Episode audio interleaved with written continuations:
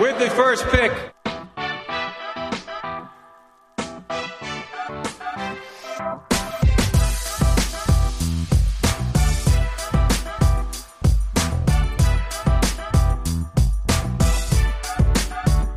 Welcome back to the Daft on Draft podcast. I'm your co-host Devin Jackson, and today I'm joined by Matt Valdivinos. Corey uh, couldn't be with us, unfortunately, had some things to take care of, but Matt and I here to hold down the fort and and uh, you know finish our talk on 2023 and start transitioning to 2024. But before we get started, man, uh, Matt, how you doing today? I'm doing good. I'm doing good. Uh, I'm staying in New Mexico for the summer, so that's where I am. Um, made the flight down over this past weekend, and so had some technical difficulties, like you know, trying to get everything situated and working from my laptop. Finally, thank God the laptop already has the mic and the camera, so I don't have to worry too much about that.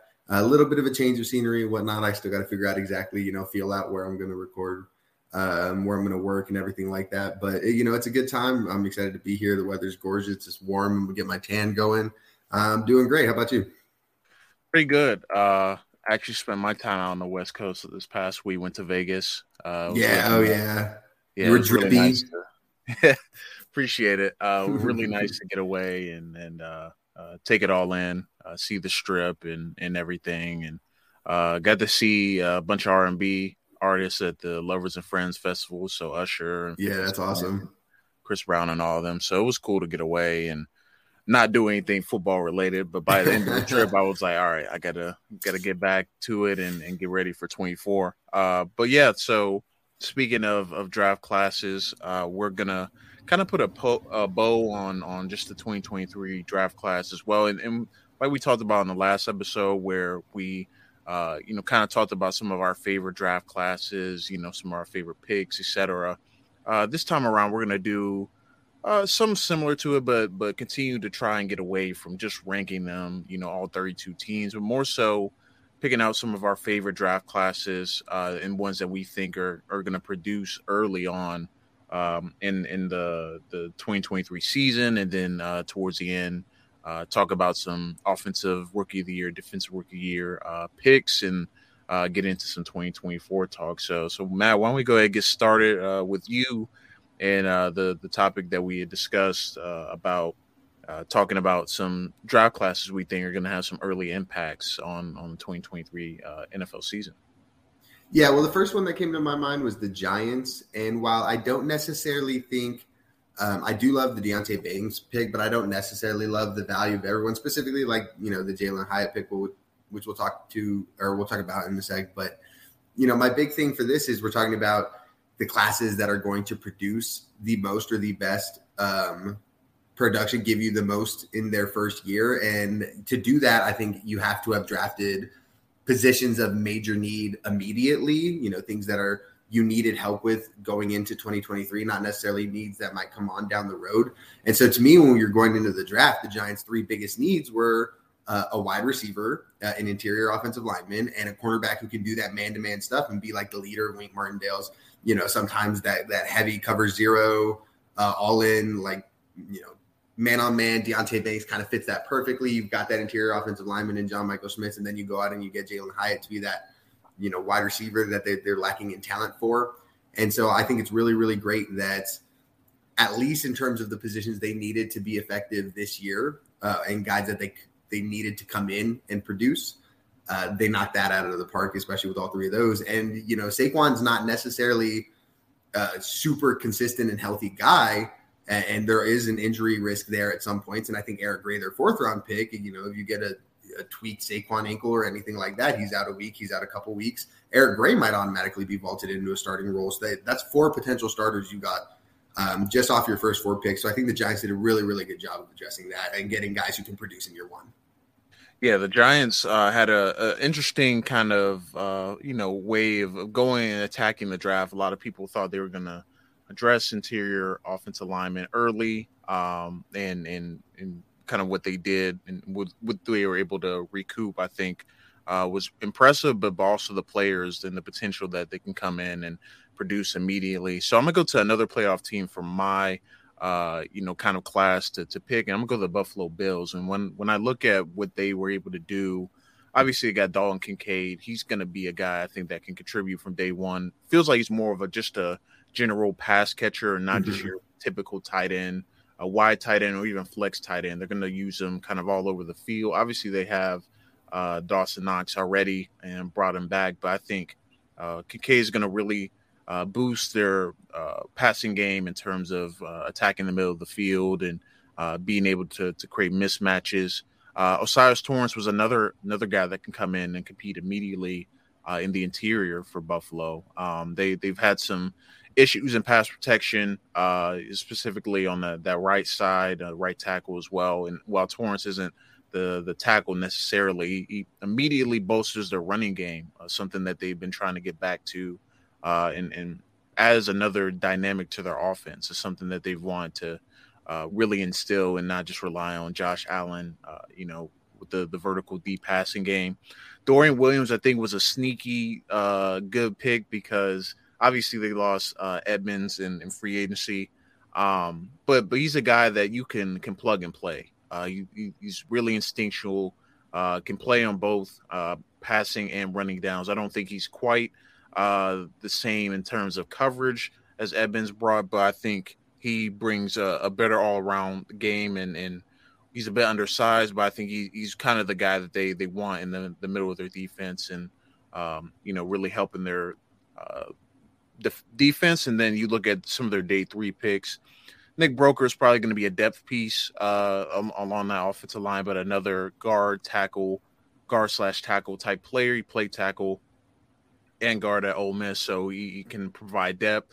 Alex Austin, I think, is is going to be an, another depth piece potentially. He may not even make the roster this year, uh, but but someone to watch. And then Justin Shorter, uh, we'll see kind of what comes of him in terms of what they do with him. But I, I think he certainly has the big body and athleticism uh, to be a contributor down the road. Uh, but those first three picks to me, I think all three of those guys, Kincaid, Torrence, and Williams, I think all of them have a chance to to start immediately and, and, and be a heavy contributor to, to a playoff team in Buffalo. Yeah, and I think Torrence's pass protection got a little bit undersold throughout the process, especially towards the end. Uh, and I think he brings value to that downfield Buffalo passing attack too, and, more than just the running game, which is good. Um, yeah, like you, I'm super interested in what they're going to do with Dalton Kincaid. If they're just going to big slot it.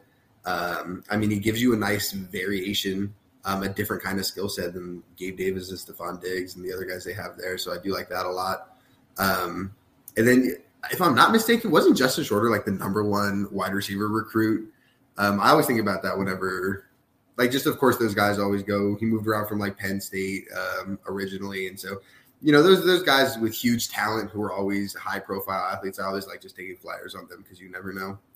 Um, but another class that I really, really like, and we talked about this on the last episode, probably just my favorite class overall, but the Cardinals, I'm going to continue to talk about them. Their first two picks are, you know, arguably the most important positions outside of quarterback, with Paris Johnson Jr. to be the left tackle of the future, uh, and BJ Ojulari to be, you know, explosive pass rusher, a guy who can kind of move everywhere in Jonathan Gannon's defense, someone that, you know, a la Haason Reddick, what he did in Philly last year, I think he can do a lot of that in Gannon's defense. And then their next two picks were another two, you know, their two third rounders were two high profile, her high value positions in quarterback and wide receiver. We all know we already talked about Garrett Williams, probably a higher pick if he's if not for the ACL. I think it was Raps that he's going to be back by July, or is when he's expected to be clear. So decent chance. I think he's got a good chance to start across from Wilson in that Cardinals defense. And then we've all heard about the DeAndre Hopkins trade stuff uh, what could come about that. If he goes before the season, then Michael Wilson, your other third round pick, has a chance to go be that kind of big bodied receiver that they kind of lack in that room once Nuk is gone. And so I think there's a chance that the Cardinals get a lot of production out of their class as well. Yeah, the Cardinals, and we talked about quite a bit. They they've had a really impressive class, just being able to uh, not only get you know just obviously had a lot of picks, um, and, and could potentially have have some early picks as well next year. Uh, but they're setting themselves up to still field a competitive team. It's going to be a really young team that's that's going to take a lot of lumps. Yeah. Uh, but but I think. And what they, if Clayton Tune? What if Clayton Tune beats out Colt McCoy, and then you're starting a rookie quarterback too, and that year one production is insane for a class. Even if Clayton Tune's not some you know long term starter, which no one expects him to be, if he's even playing six games, eight games, and it's the first eight games of the rookie year, like that's really that's a ton of production, or at least a ton of you know snaps that a, a draft class is taking. Yeah, yeah, I agree. Um, it, it's certainly going to be interesting to watch, uh, for sure. And and I'll uh, kind of transition to another draft class that I think is is a little bit interesting, especially with the first four or five picks. I have to go the Dallas Cowboys. I think they could have some some pretty uh, solid, uh, you know, contributors in year one. Uh, you look at a guy like Mazi Smith. Um, you don't expect him to be an, an every down guy, especially uh, early on uh, along that Dallas defensive front. But I, I think he can can make an impact uh, at least early on in the run game and, and kind of be that that run stopper in the middle uh, and kind of develop. Um, Luke Schoonmaker really interests me. The, that pick particularly, uh, not only because of the tight ends that were still on the board when they picked him, but it seems like they picked him to be an early contributor and and I know uh, you know they they lost uh, the top tight end in free agency, um, and and he obviously feels a need, but uh, I think he's going to bring some value in the run game specifically too, uh, and creating a numbers advantage uh, in in the interior. So that pick uh, interested me because of kind of the the twofold um, skill set he brings to the table. Uh, you look at DeMarvion Overshown. I think he's probably going to be a sub package player, but I mean, we're we're talking about him and, potentially Micah Parsons rushing on third downs uh, as blitzers, and, and that that's an enticing package to to throw together. I don't expect him to be a full time starter either, but but I think he can can bring kind of an interesting skill set, uh, skill set that I don't want to say mirrors Micah Parsons, but kind of similar type of profile coming out uh, in terms of range and, and what he's able to, how much ground he's able to cover. Um, as a non-traditional linebacker. Uh, Viliami Fehoko, to me, I think he's going to surprise some people in terms of uh, how many snaps he ends up getting. Uh, played both three tech and five tech at uh, San Jose State. Um, and, and you can move him around a little bit. He's not just a guy that's going to be a stand-up defensive end, not just be a, a four-three defensive end. I think he can play a little bit of three tech and five tech uh, for them. Uh, and then depth wise, you bring in uh, Asim Richards from North Carolina as well. I don't expect him to start either, but I think he can uh, you know, kind of bolster some of the depth issues that Dallas has uh, on their offensive line. So to me, I think their class is a little bit more. I wouldn't say it's going to be ready tomorrow, but I think they're they may be depending on injuries and uh, just the people ahead of them. I could see them playing a little bit earlier than than some people expect, especially like Overshown uh, Fehoko and uh, Richards uh, of that draft class. Yeah, Dallas is super interesting to me because I think they kind of embody this like anti-Philadelphia draft philosophy where like Howie Roseman's very much like we're going to take the top dude on the board, we're going to take the top dude on the consensus boards. Uh, and even if we don't really have a spot for them to play right now, or we have a bunch of people ahead of them, they're the best player. Let's just put them here. Uh, you see it with like Jalen Carter. They already, you know, they have that defensive line depth. They're just going to add the best player. Nolan Smith. They have edge rush depth. They're just going to add the best player. Um, and I think with Dallas, it's much more. We're going to draft players who we have a role for, who can play this role really well, and this role will complement all the other players on our roster. Uh, and I think they're very comfortable in just taking their guys that they've identified to do that well. I think Mazi Smith, his impact is going to be significantly more than what you get out of the box score because it's going to create Micah Parson and Demarcus Lawrence plays. And I think it opens up uh, guys like uh, Canadian Bacon, uh, Neville Gallimore to I was like I can think of it for a sec, and Osa Odighizuwa. Like I, there's there's guys on there who can really really dominate in some one on one matchups who maybe aren't the best at holding into that you know, stout defensive line, keeping other guys clean. And I think Mazi Im- immediately comes into that. I think Dallas's tight ends aren't the focal point of their passing attack, but Dak loves to dump it off if he sees that that's the, you know, I'm not going to go make a play down the field right now. We need to move the ball down, you know, kind of methodically. They like to just get the ball to the tight ends, let the tight ends go make a play up the field. Schoonmaker's got the kind of athletic traits that that project towards that, and then they need to you know, kind of secure that running game a little bit. And like you said, he adds to that. So I, I do think that the Cowboys, you know, kind of anti Philly get guys who some people are going to be all like, oh, I can't believe Dallas took them. What are Mazi Smith only had two and a half sacks as a rookie or whatever, if he even gets that. But his, you know, impact could theoretically be, you know, greater than Jalen Carter's impact in Philly, even though I don't think either of us think that Mazi Smith is a comparable player to Jalen Carter as a prospect.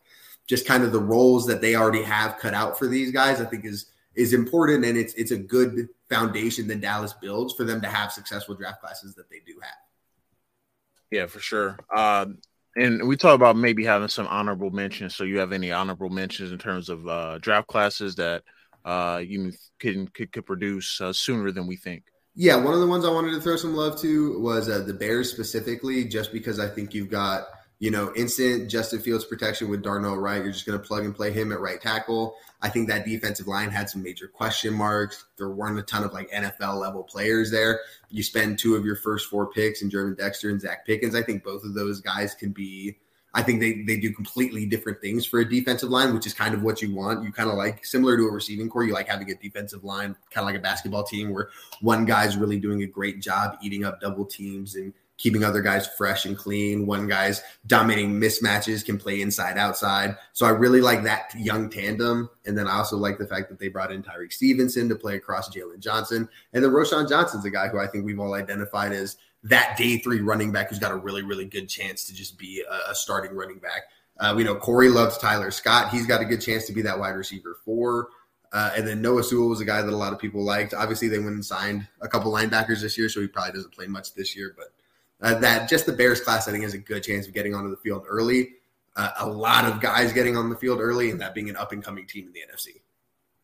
For sure, I'm gonna give some love to the Broncos. I think they're they're gonna have a few guys that uh that get on the field early. Got Marvin Mims Jr.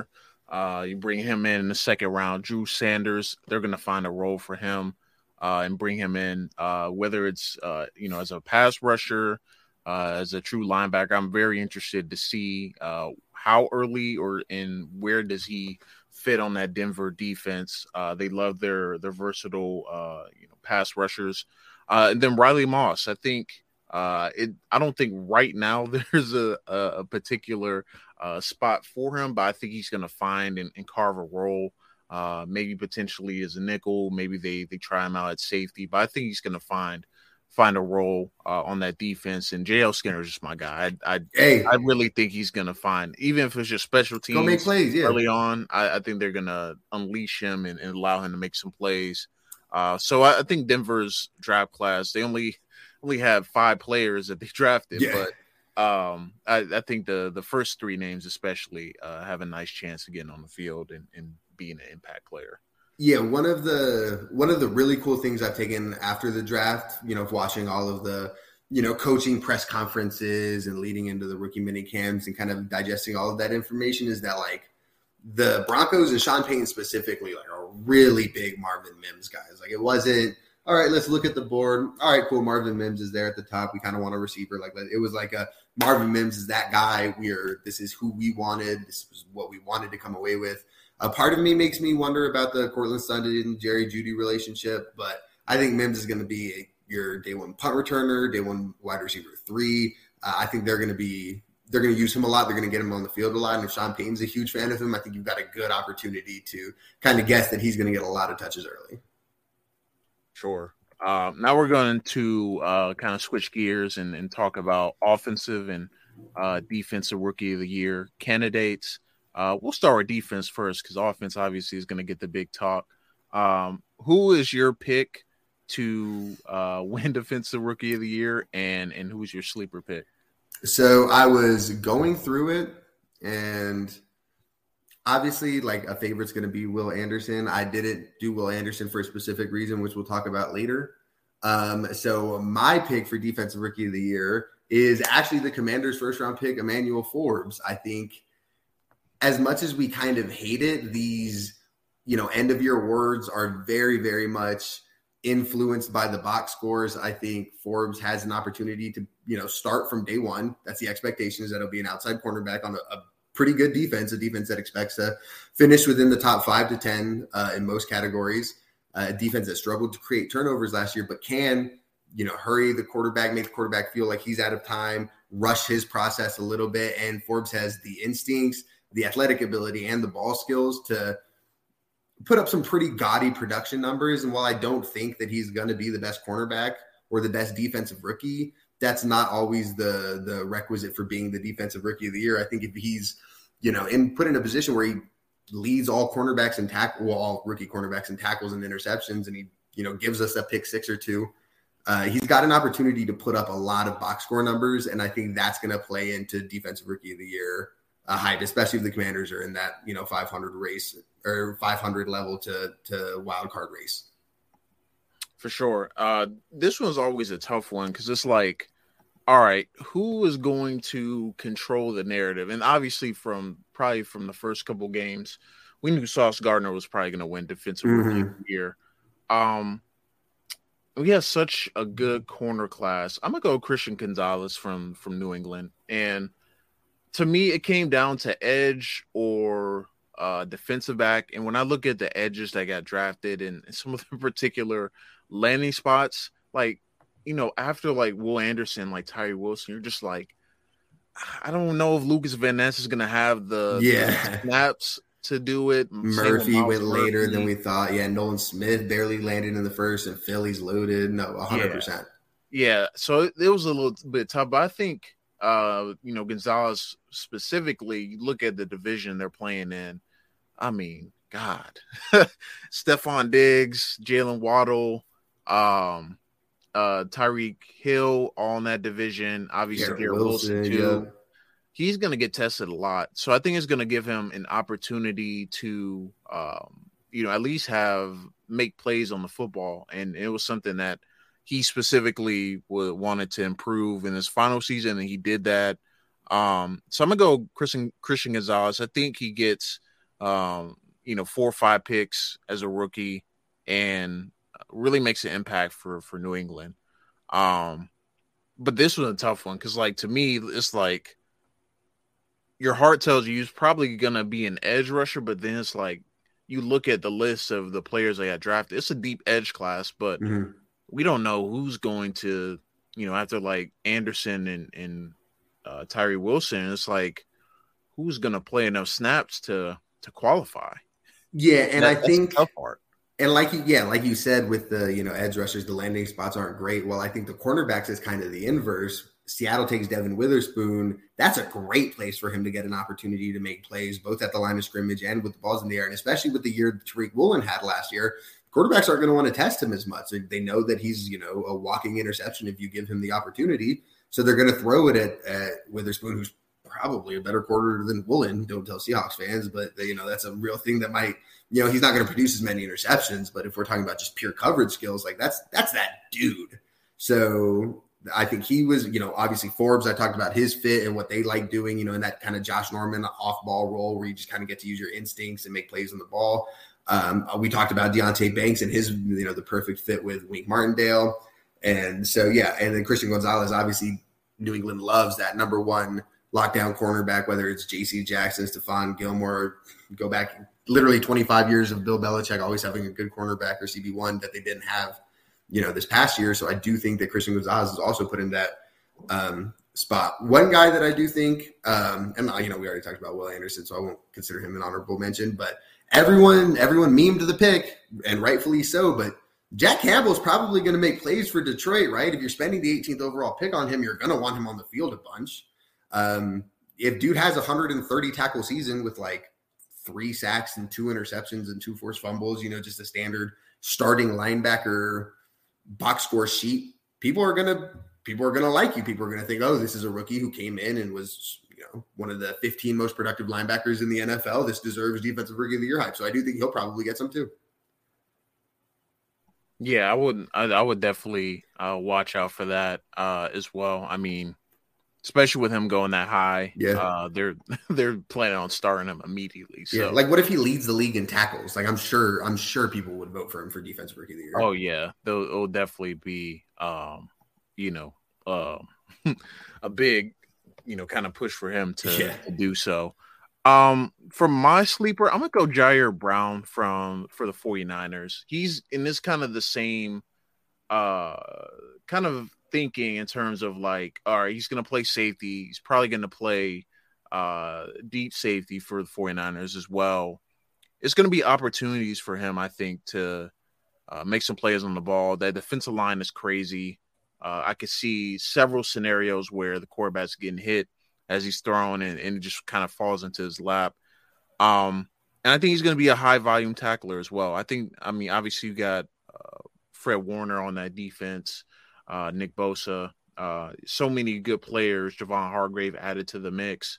Um, but but I would I would watch out for you know the secondaries kind of in flux a little bit. Um, they're going to test probably their corners, especially. So I think it's going to give them some opportunities to uh, make some plays on the ball on the the deep thirds and halves. So he's a, a guy to me as a, as a potential sleeper um, in terms of doing so. I'll also consider Jordan Battle as well uh, as a potential sleeper pick as well because I think those guys are going to be high volume. Uh, bring them down into the box in the run game to, to also be that extra fit, and, and if they have the stats to do so, I could could certainly see, uh, especially both of them being on playoff teams, battle on the Bengals, uh, and, and Brown on the 49ers. I could I could see the push for them as well. Yeah, absolutely. And the Niners moved up for Brown, so you know they have an idea or a role for him. And the Bengals lost literally all of their safeties uh, in free agency, so Battle's is going to literally get to play wherever the Bengals want him to. So, yeah, both of those guys definitely have an opportunity to produce a ton uh, this year. All right, flipping to the the offensive side of the ball. Uh, obviously, the most popular pick is going to be Bijan uh, to be offensive rookie of the year. But, but who's your pick um, to to be the offensive rookie of the year in uh, twenty the twenty twenty three season? Well, similar to MVP, as far as I'm concerned, this is a quarterback award, and it's to me, it's going to end up like obviously Bijan's going to be great, but I don't think the Falcons are going to be great. So maybe like the Bijan hype brings it in, but the the parallels between Bryce Young and and CJ Stroud's like rookie seasons are both pretty interesting. Fresh rebuild, year one. Um, a lot of encouraging moves made for like the, both the Panthers and the 49ers between, you know, Frank Reich and that offensive staff that the Panthers have put in. Uh, they drafted Icky, uh, you know, Icky to be that left tackle, that blindside protector, brought in Jonathan Mingo. Um, and then on the inverse with the Texans, they went out and got the you know San Francisco tree, bringing that Kyle Shanahan lineage to fill out that coaching staff. And they added pass catchers, they added offensive line help. You know, they traded for Shaq Mason and extended him. Um, went out and grabbed Dalton Schultz. So I, I think there's a lot of similarities between these guys. And the biggest one is they both play in crappy divisions. There's the Jaguars are the best team among the eight teams in these two divisions, the NFC South and the AFC South. And so I think there's a legitimate chance that both of these teams could at least flirt with a playoff push or or at least you know maybe be in that week 15 16 race of trying to still fight for a chance to be in that that dance at the end of the year. And so i'm going to roll with who my qb1 is. I'm going to roll with cj stroud. Uh, i like the the things around him that make me comfortable. I love the tackles uh, and bringing in Shaq mason. Obviously i'm glad they still have Laremy Tunsil. You have a receiving core that's young but i think there's a lot of talent in it um, or at least there's there's quality NFL bodies and players. You can go and get an elite number one guy at some point next year. But I, am going to roll with CJ Stroud. They have that running game with Dameon Pierce heading it. So I, I think, you know, offensive rookie of the year is a quarterback award. I'm going to roll with the quarterback. I'm going to roll with the quarterback that I had at the top of my board. Yeah, I, I can't, uh, you know, discount that for sure. Uh, but I'm going to go another quarterback in this division. I'm going to go Anthony Richardson to win rookie of the year. And I think it, to me, he gets the edge assuming that he starts from day one and like they they just you know let him roll um from day one. Obviously if not it gets a little bit more complicated but as we saw um you know brock purdy won uh offensive rookie year. He didn't even play like half the season. So I, i'm gonna go with richardson because i think they're going to let him run the ball and run the ball quite a bit. Like i know they want to protect their investment but I think they're they're to unleash his running game and and like we've seen what defenses have how defenses have adjusted to like Lamar Jackson uh, and his running ability, uh, what Cam Newton did back in the day. But like every time we get like a guy that's like a dual threat talent, defenses just never know how to defend them. And I think because he's to be the the true kind of blend of of size, athleticism, uh, power and speed, I think they're going to have a difficult time uh, corralling him in the pocket. So I think he's going to put up. Uh, I don't think they're going to be good, but I think they're going to. He's going to put up a lot of stats, a lot of total touchdowns, especially when they get near the goal line. Going to be running a lot of QB sneaks and and you know QB run type plays. So I could see him racking up 20, 25 total touchdowns, and, and they're like, okay, we, we just got to give it to this guy. Even if Stroud and Young both put up some really good numbers, I expect, you know, them to to really settle in and especially look better, you know, as passers. But, but I think with combined with Richardson's running ability, I I, I feel like it's the the uh, the war was made for a type of player for, of his skill set uh, to succeed and and and win that type of award uh, as a rookie. Do you think he rushes for a thousand yards if he starts 17 games? Ah, I don't think so. I'm, I, I, I can see him getting like 700, 800 because I just feel like the first like three, four games, he's gonna go crazy. Like he's gonna have absurd rushing numbers, like and teams are just gonna, yards. and then it's gonna start dipping off a little bit, uh, and they're they're gonna sell out to make sure he doesn't do it. So make him beat him as a passer. Yeah. So I, I, I think that's how it's gonna go. I, it also really depends on like how. I mean, it it could go the other way where he he just they're selling out for Jonathan Taylor. Uh, that's another factor too. Um, I don't think he'll get a thousand yards rushing, but, but I wouldn't be surprised if uh, we roll towards the end of the season. He's getting close to it. Have so they released a season like line? Probably. I wonder if they've released a, a season line, rookie betting lines, because I wonder what if they already have his like rushing lines and stuff. It doesn't look like they do. Yeah, it might it might be another month or two. Yeah, that would be really interesting. Because if he's if he's the well, and I guess that's hard too because you don't know if it's going to be him or Gardner. But I know I'm I could absolutely see him just have like video game numbers, even if like the passing efficiency is not there, just the raw total volume. Yeah, yeah, I I could see that that happening. Um, but we'll see. I mean, like I said, it really depends on if they they want to unleash him from day one or they want to kind of uh, wait it out, and I could see them going either way at this point. Uh, it's still too early to tell.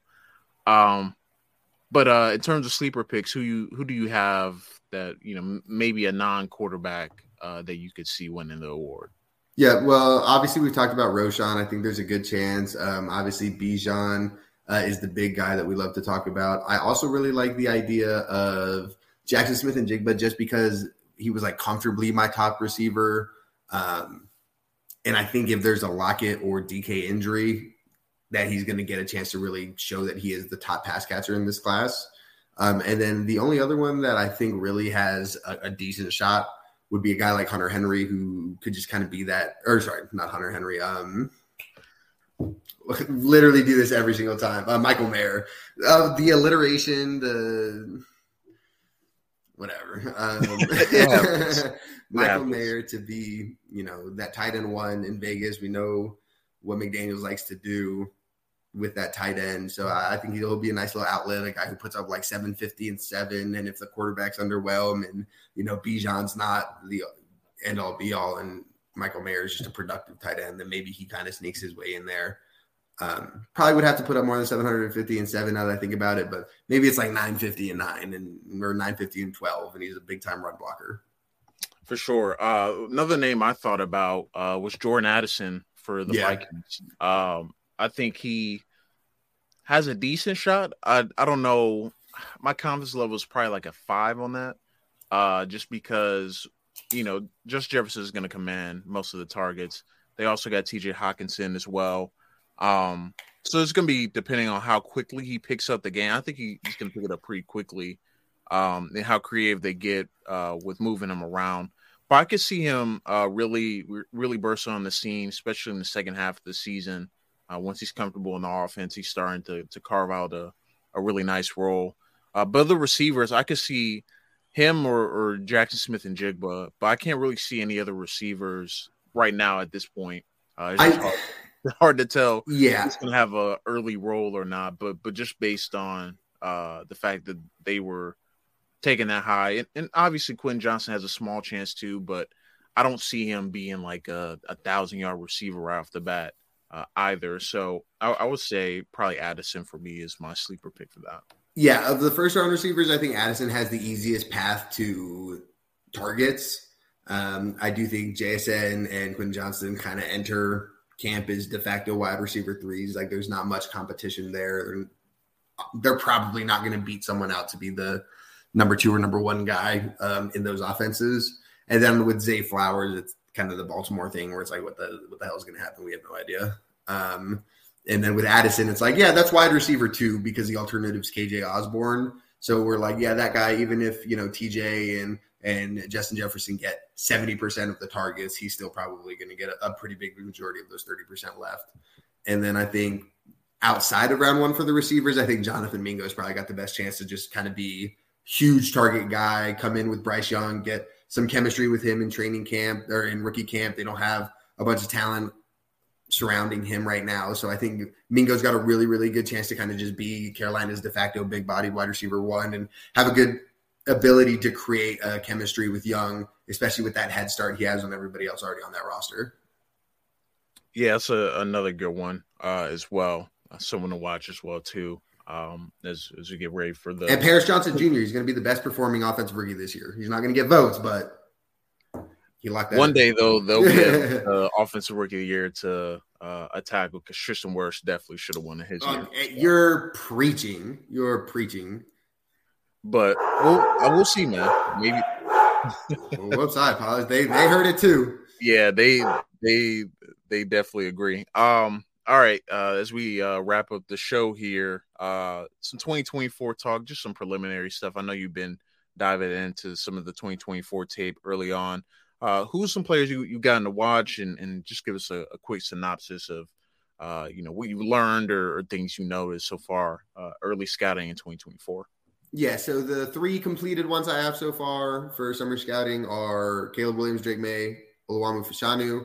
Um, I've gotten, I'm pretty close, probably like 70% done on both of the Notre Dame tackles. Um, so we'll probably talk about them for the next episode, but both are really, really good. This tackle class is phenomenal because I've heard a ton of great things about the Alabama kid, and Corey loves the Georgia kid. So that's five guys right there that, you know, I have a lot of trust in the people who are telling me these are good players. So, you know, who knows? But Fashanu, stud. Uh, actually, I probably should have been prepared and pulled up my um, scouting report, so I have like offhand things to say. But the pass pro, just and obviously we knew this from last year, but just going over it again, specifically like rewatching the Ohio State game, I was one thing I really really wanted to do. Um, but the pass protection pacing, the creating his depth, and, but not going too far into it. Right, he's not kick stepping five yards back if, if there's no defensive end gaining ground on him, but he's not you know undersettling if you know, a guy's right here, but he's not making contact. It's a perfect balance of knowing where to keep his body in between the rusher and the quarterback. The hands are really good. And then just with the Caleb Maye and, or the Caleb Williams and Drake Maye stuff, uh, I know it was a little bit uh, talked about on the timeline. Maye's really, really good. And I, I don't want my people to think that my tweets are a disdain for Maye. He's a really, really fun player to watch. The tools are just to me like non comparable to I think I think the arm's good. I think the rushing ability is good. I think where he's better than Caleb is something that's pretty easily developed. It's playing in that structure. It's playing in rhythm. It's it's kind of being a little bit more methodical than just making all the plays happen. But we know that in the NFL, it is the off script stuff. It is the plays that most people can't make. It's the instant reaction. It's the let me put this ball here because that's the only place my wide receiver can catch it. And while I think Drake Maye does have, you know, that off schedule stuff, and he's more than capable of making plays out of the pocket and out of structure. I think that Caleb Williams is, is like generational at it. Is you know when when scouts are saying, "Oh, he's the closest thing we've gotten to Patrick Mahomes since Patrick Mahomes," it's like half of me is like, "Oh, you guys suck because you hated Patrick Mahomes. Like you didn't, you took him at ten. You took Solomon Thomas and Mitchell Trubisky and Jamal Adams in the top five, and Patrick Mahomes fell to 10. So let's not act like the NFL loved him. But as far as a prospect who does the stuff that Pat does at the NFL level, it really is Caleb. And people have talked about the height. I really don't think it's it's not like a Bryce Young thing where he's like five nine. He might be five eleven. It is what it is. Um, Bryce Young also didn't have the same arm or the same butt or the at like just the the athletic tools are are ridiculous, like insane the arm is crazy. The ball placement's really, really good. There's a ton of stuff to work on, but I don't really blame him for the the you know the narrative is that he's not great in structure or that he has to kind of just make plays happen. He kind of just stands behind you know a pretty big pocket, but USC sucks, bro. like yeah, watching that offense was was terrible. Like nobody gets open. Um, there's a reason Jordan Addison, all of his people talk like, oh, Jordan Addison didn't create separation like he did at Pitt at USC. That's not his fault. It's because yeah, nobody else did. Yeah, Lincoln. I don't know what Lincoln Riley's doing, or or I guess you know maybe just defenses caught on. But yeah, like watching the tape specifically, especially against Utah, like it was really prevalent. Like Utah just had his number where they just knew exactly what was going to happen, where each receiver was going to end up, and there was just nowhere to throw the ball to. So he had to run around to create chaos to then create openings. And I think that that ability is so special, and his specifically is so transcendent that that's why he's been such a productive and dominant player. And I think it's just going to translate easy. And I know it's May and it's 2023, and the draft's not till next April, but like throw down your money on Caleb Williams, first overall pick, as soon as you see odds that you like. Yeah. People said it about Bryce Young going into last year. Then it was like, oh, is Bryce Young going to be this dude? People said it about CJ Stroud going into last year. You know, those are the top two quarterbacks. We go through this draft process of AR and Will Levis and Reddit and who were the first two quarterbacks taken. It always happens That's every year. Saying. I mean, obviously there are some years where it, it shouldn't happen that way. I mean, we know with the Fields and, and Trevor Lawrence draft, it should have should have happened that should have been Fields. But you know. But yeah, I, I agree with everything you said, man. Um, I watched like the USC game, like eight of the twelve or thirteen games USC mm-hmm. games live. You're just like, all right, this dude is he's the first pick. Is like, yeah, just ridiculous. I'm I'm excited to like actually dive in and do so. Uh, but I start with receivers first. I went with Antwane Wells Jr. from South Carolina, uh, receiver. Uh, he's actually someone that's been on my radar for a couple years now. Um, because I was watching the FCS playoffs a couple years ago, and he was tearing up with James Madison. ended up with 15 touchdowns and uh, almost 1,300 yards receiving. Uh, and and it kind of caught on to South Carolina with Spencer Rattler. Uh, he became their uh, number one guy last year, even though they had Jaheim Bell and, and other weapons on that offense. Um, he actually had more yards than the next two receivers combined on the roster. just to show you how wide the discrepancy is. Uh, but he's a really smooth player. He's not like overly explosive or overly sudden, but uh, to me, I, I, felt like he was a good, really good route runner. Had a nice feel of, um, you know, how to attack press man coverage, uh, finding the holes in zone coverage, um, just finding holes downfield and never uh, kind of letting the plays die. Uh, I found like every time Spencer Rattler was, was scrambling out of the pocket, uh, he was finding ways to to create open lanes and uh, allow him to throw him, you know, throw him open um, and making himself available. Um, really has a really he has a really nice uh, post corner route. Uh, turns around DBs every time, um, and and he has inside out ability too. They throw him in the slot occasionally. he plays, you know, kind of outside receiver in the boundary. Um, and I, I, think he was just overall solid player. To me, uh, I'll probably give him a, a, round three grade just based off of summer scouting, um, and and just kind of going more so just by days. So he'd be like a, a midday two grade for me. Uh, but I, I, felt he was really solid, uh, really solid all around player uh, that really came on strong. The the final last couple games uh, had a monster game against Clemson. Uh, also had a really nice game against Tennessee uh, towards the end of the season when South Carolina started to find their stride. Um, and has some really arrogant hands. Like he, he catches everything thrown this way. I was gonna say I I feel like because I watched a little bit of Rattler recently when there was like um when Ryan Roberts tweeted about the like arm ability or the the arm strength in college football and all the quarterbacks. So I wanted to like familiar just, just to refamiliar myself with with everyone's tools prior to tweeting out what I thought. Um, and I was gonna say, yeah, I do remember just like the the at the catch point specifically, um, him coming down with everything with Rattler. Yeah, yeah, he's really really good in contested catch situations. Um, I I didn't like that a lot of his catches were contested and and he didn't create a ton of separation. Uh, so something to watch going into next season, but uh, was really impressed with his skill set, his size. He's like 6'1", 210. Uh, so so decent size. Um, we'll see kind of how he, he, shapes out. But I mean, he was first team All SEC last year. Uh, really good receiver for South Carolina. I really like him and like his game. Uh, and then right before we start recording, I finished a Will Sheppard, uh, Vanderbilt receiver.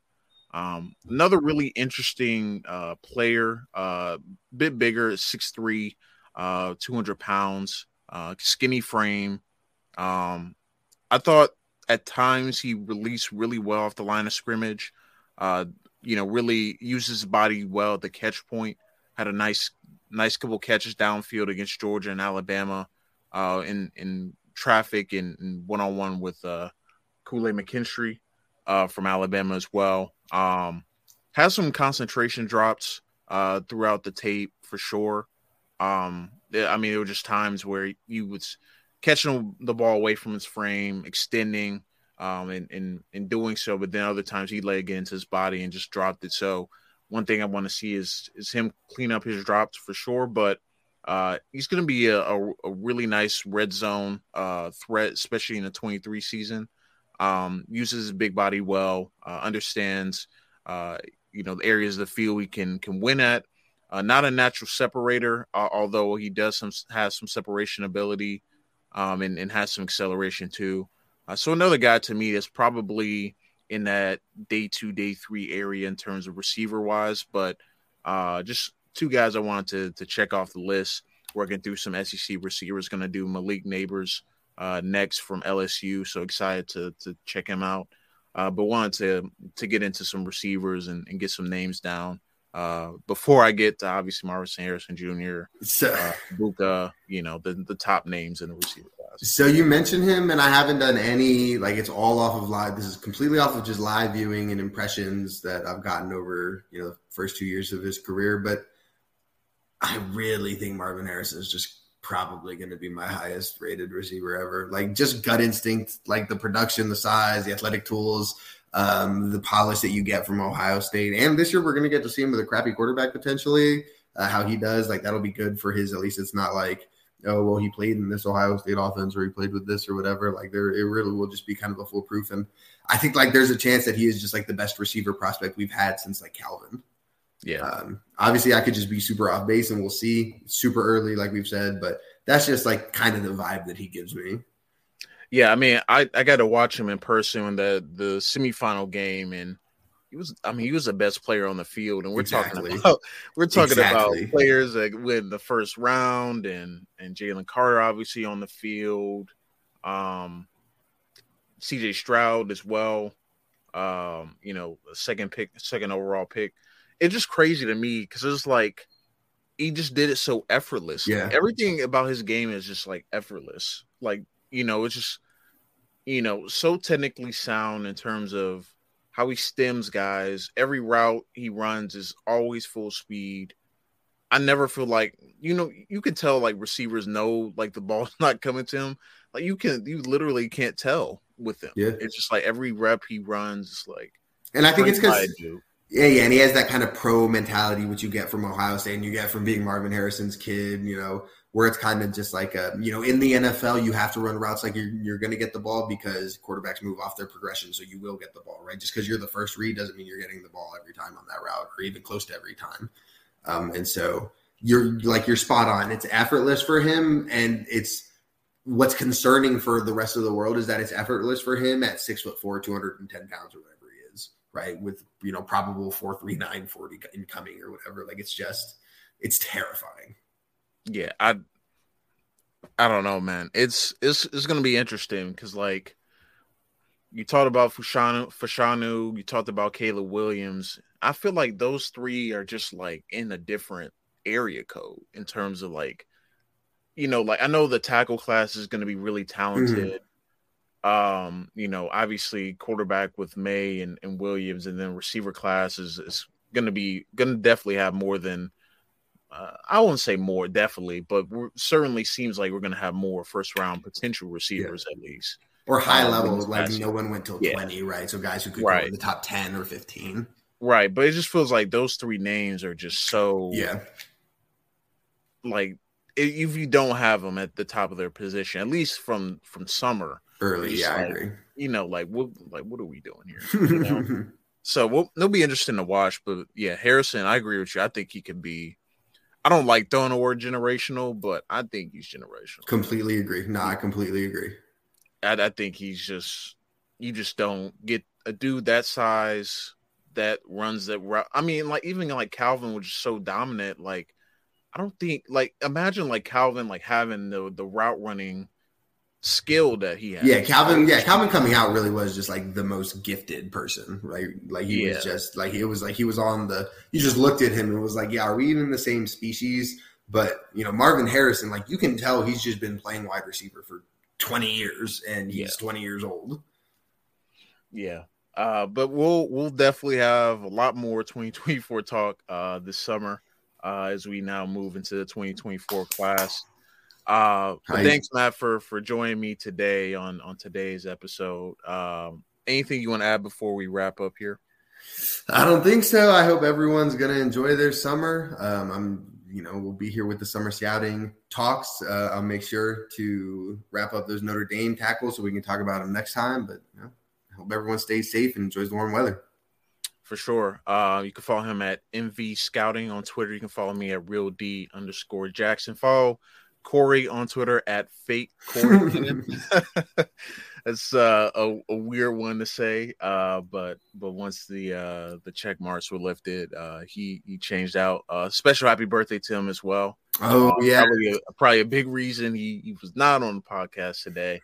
Uh, but th- it'll be past his birthday when you when you guys are hearing this. But, but special happy birthday to to Corey as well. I hope he's enjoying his time off. But next time it'll be all three of us talking 2024 s- 2024 scouting uh, and getting fully into summer scouting uh, as we prepare for the next draft class. But until next time, I'm Devin. That's Matt. Uh, and this is the Daft on Draft podcast.